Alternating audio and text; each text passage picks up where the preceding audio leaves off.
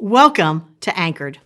We began a new sermon series this week entitled Centered.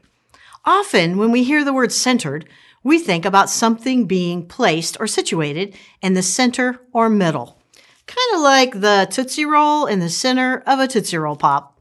As the wise old owl asked in that famous 70s TV commercial, how many licks does it take to get to the center of a Tootsie Roll Pop? Hashtag 364. But another definition for centered is having a specified subject as the focal element. For believers, Jesus is the specified subject who desires to become our focal element. But how does that even happen? Well, for one, is for us to abide in him. As we abide in Jesus, we get to experience life as God truly intended. Sinclair Ferguson said, quote, Abiding in Christ means allowing His Word to fill our minds, direct our wills, and transform our affections. End quote. To abide is a verb. It is not a passive motion, but one that is active and intentional. It is not a feeling or belief that we hold, but something we actually do. The Greek word is mano, and according to blueletterbible.org, abide means to dwell, remain, be present, and to be held and kept. This kind of abiding reflects not just intentionality, but our posture and place.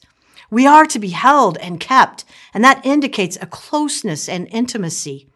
This idea forces us to examine where we are in proximity to Christ. How present are we when He is near?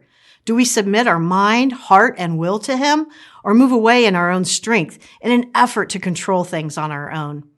When we allow Jesus through the Holy Spirit to fill our minds, direct our wills, and transform our affections, the focus remains on Him, not us.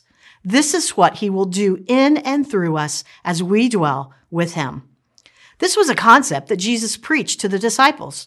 In John 15, Jesus began to lay out the blueprint for what was to come for himself and for the disciples. As he taught, Jesus mentioned the word abide 10 times in the first 11 verses of John 15. This was clearly important. Verse 4 nails it home. Abide in me and I in you. As the branch cannot bear fruit by itself unless it ab- abides in the vine, neither can you unless you abide in me. Jesus has already done the heavy lifting for us. He just needs us to abide in him. One, two, three, four.